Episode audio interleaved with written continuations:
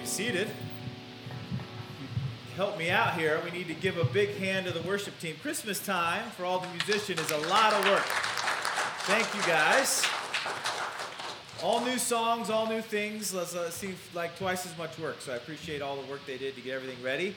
And uh, hopefully you guys didn't notice, but I made a really huge blunder throughout that entire thing. If you didn't notice, that's great. So hopefully, uh, hopefully that was the case. But they probably noticed what I was doing, and it wasn't quite right.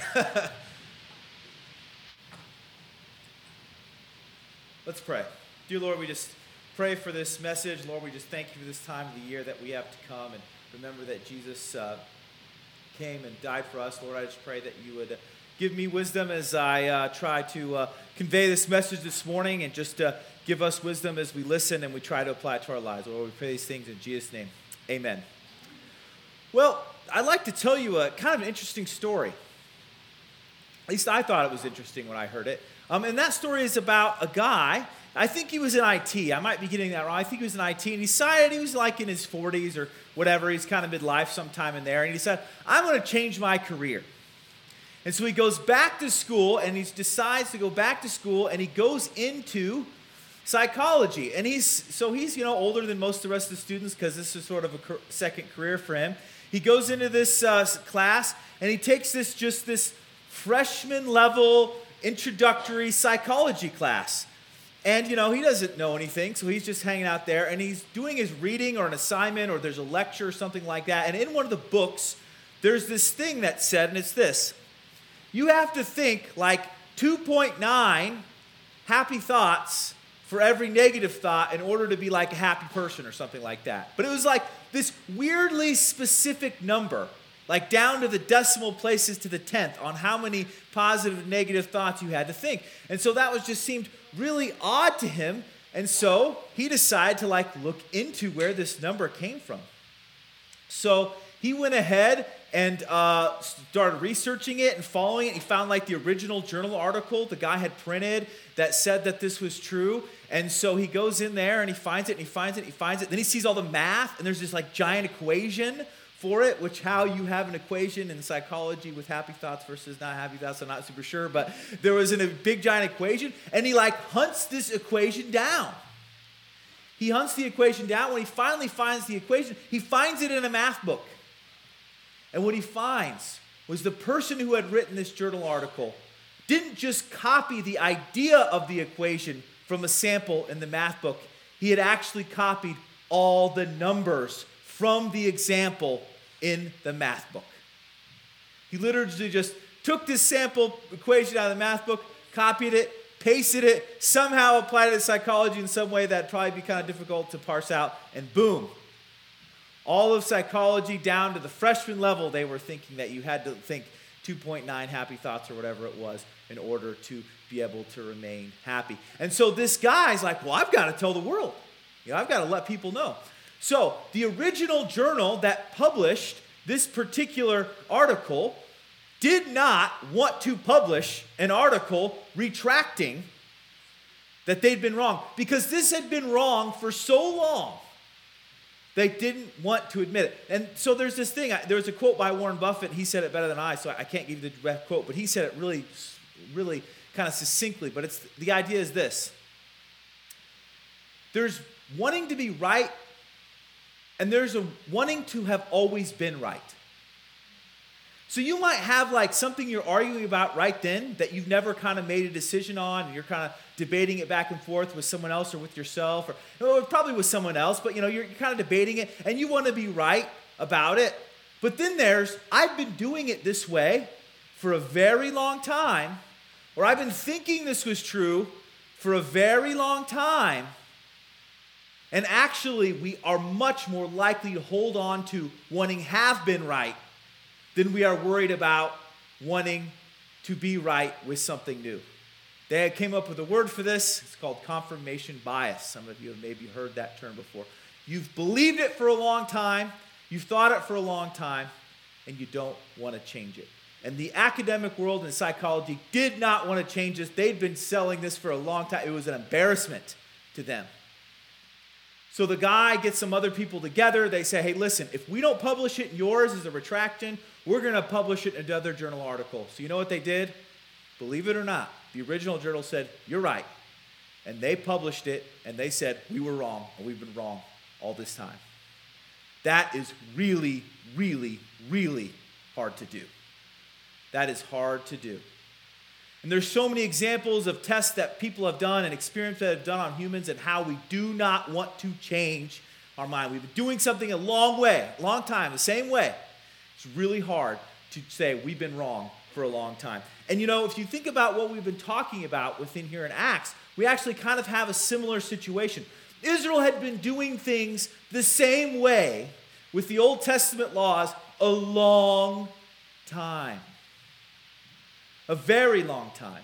And now God is saying, I need you to make this big shift. I need you to make this big change.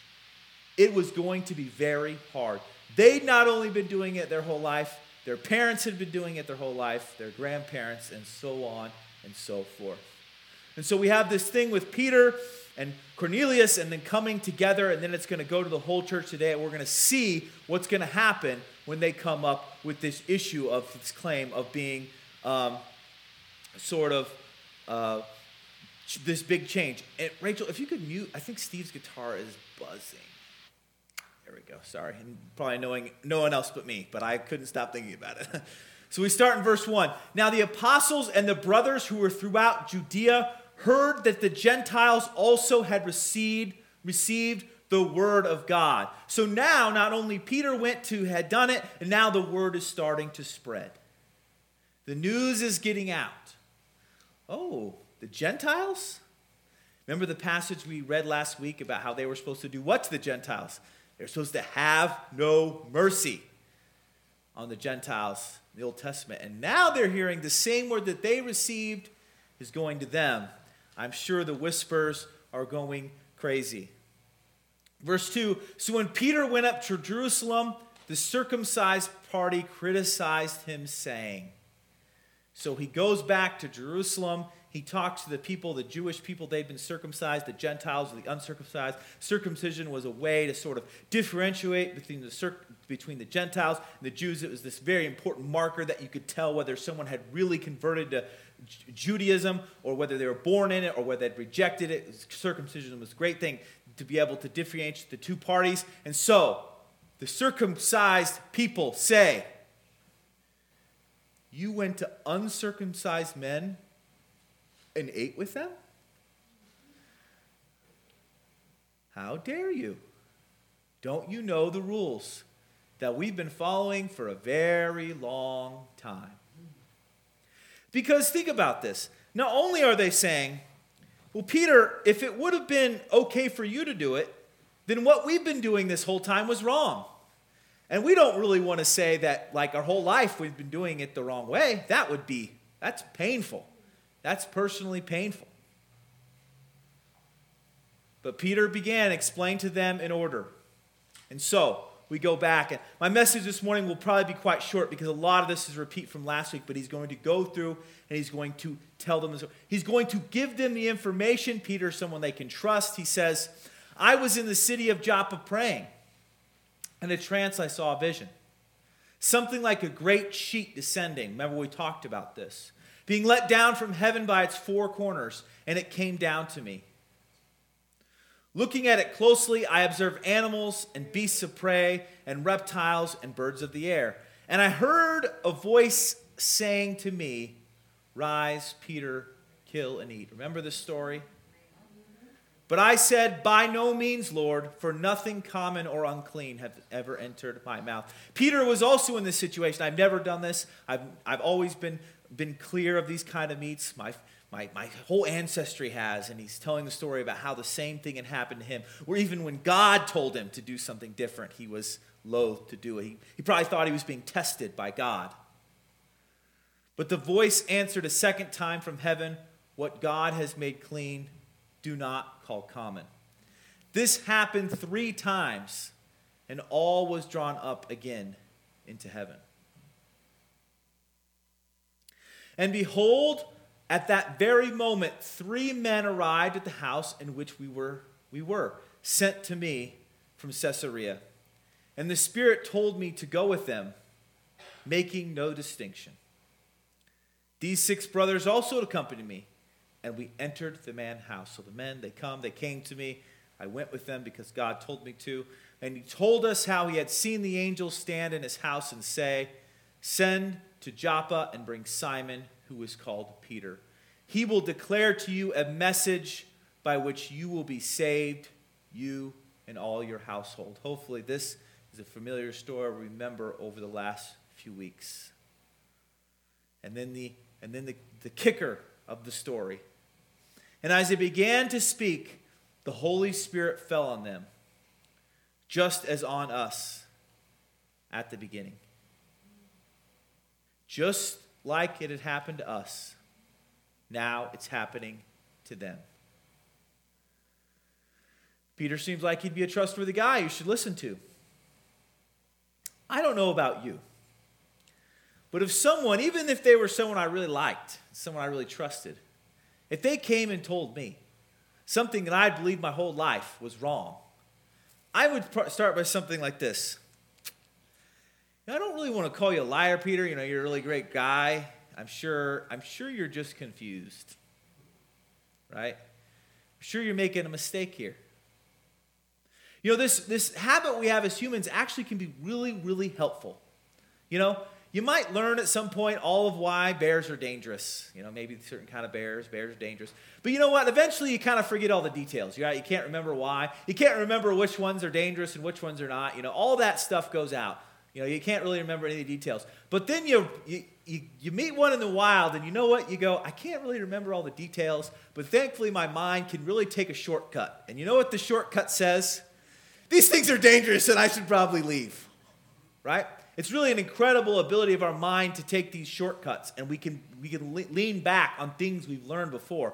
That's why it's so painful to, to change. I mean, just imagine, I, mean, I don't think this would be the case. Just imagine if someone said, bears are totally safe all the time, no matter what. I mean, wouldn't that be just hard to believe? You're like, what are you talking about? I've, I've seen like a million movies about this. Like, I learned it in school. I was taught this. You're like, well, have you ever seen a bear? Well, well no, I've never, not, not only, not a, you know, from a distance, maybe the zoo, but well, have you ever run up close? No, right? So then, man, it'd be hard to change though, wouldn't it? It'd be hard to change. I, I don't change on the bear thing. As far as I know, they're still dangerous, right? But you can imagine how difficult this would have been. And I remembered the word of the Lord, and he said, John baptized with water, but you will be baptized with the Holy Spirit. If then God gave the same gift to them as he gave to us when we believed in the Lord Jesus, who was, I, who was I that I could stand in God's way? You know, circumcision was like a special thing that only the Jews got to do. It was the thing that separated the Jews and the Gentiles. If you wanted to become a convert to Judaism, you had to become this proselyte. You had to essentially become like a Jew in culture, in the way you did things. And suddenly, Peter's saying, ah, now we have this thing, baptism. And guess what? The Gentiles get it too. They don't have to become Jews. They don't have to change everything about their culture to become part of us they get to be a part of things too. Oh, that would be hard to swallow. What? I mean, why do you think? I'm, so I remember a pastor telling me, you always want to be careful about preaching through the book of Galatians. Like, why? Uh, he's like, a guy's like, well, I, I, I did a series on the book of Galatians and just like lost everybody. I could tell. I mean, every I was like half the people were ready to leave. It's like it seemed like every message was the same. You don't have to get circumcised as a Christian. You don't have to, you don't have to get circumcised to be saved. It's like the whole book seems to be like that's what it's talking about over and over. I'm, I'm exaggerating, but like a lot of the book is about that. You say, well, why did the Bible need like an entire book on this? First of all, Galatians isn't very long in the world of books for any of you that read very many books. It's because this was such a big deal. The, the, the Jews just couldn't get over it hardly. And we've been doing this circumcised thing since when? Abraham, Genesis 12, thousands of years. You're now telling me we're going to do this baptism thing and we're just going to do it to anybody that believes? I mean, I just wouldn't have been able to swallow it. I'm not sure I could have. You know, I, I think there's times in our life that God has something that He wants us to do that's different than what we were doing before. And you know what we say to ourselves? Nope. I've been doing it this way a long time. I've been doing it this way a long, long time. And whether I'm right now or not, I want to have been right all this time. I've been doing it this way. And no matter how much God pokes and prods us and pushes us, no matter how obvious it might be, what do we want to do? No, this is how it is. This is how it's going to be. I'm stuck right here and happy to be it, right? We're like the pig wallowing in the mud, and we just how we like it. And I think I think it could have been very easy for the Jews. As a matter of fact, I think some of the Jews did do that. But we go to verse 18 and it says, When they heard these things, they fell silent. And they glorified God, saying, Then to the Gentiles also God has granted repentance that leads to life. Thousands of years of history a new truth comes to them that God has changed the way He's working with man. And what was their response? If God says it, then so be it. And when you read Acts, this might not think like that big of a concession, but just think, oh man. Through the evidence of Peter that the Spirit had come to the Gentiles, they were willing to say, that thousand years was great, it was fine, it was good and it's different now. You know, the things you've done in your life that God's had you do in the past, they might be fine. They might be good. It might have been the right thing to do. But maybe there's something God wants you to do that's different than what you've done before. And I encourage you to like be like these people and say, listen, even though it goes against everything my past would say, it's time to make the change. It's time to do something different. I don't know what that might be for you. You know, Dr. Van Hukelum would say, I always am loath to give very specific, really specific application to people because say, I have no idea what God might want to do in their life. And if I get too specific, I might actually take something away that God has for them in their life. So this morning, when I say maybe there's something you need to change, I don't even want to get too specific because your life is so unique. There's something that maybe is going on with you that I would have no idea. That I could I could sit in front of behind my desk for an hour and hours and hours and hours and hours and never know what's going on in your life. But God knows. And if God has been working on you to make that change, I pray that this morning might be the time that you do it. Let's pray. Joe, we just thank you for your blessings. We just thank you so much for all that you've done for us. We just pray that if there's something in our life that we need to change, that we just that we wouldn't say, "Well, I've been doing it. I've been right in the past. I just have to keep being right." That we would be like the people in Acts here, these circumcised Jews that saw that when God had sent His Spirit to the Gentiles, it was time to do something different. Lord, we thank you so much for that change. That we can be sons and daughters of you, that we too have equal access, that no longer do we have to become a Jew to be, be a follower of you, but you sent your Son to die for us, that where we are, we might be able to have equal and total access to you. Lord, we love you. We pray these things in Jesus' name. Amen.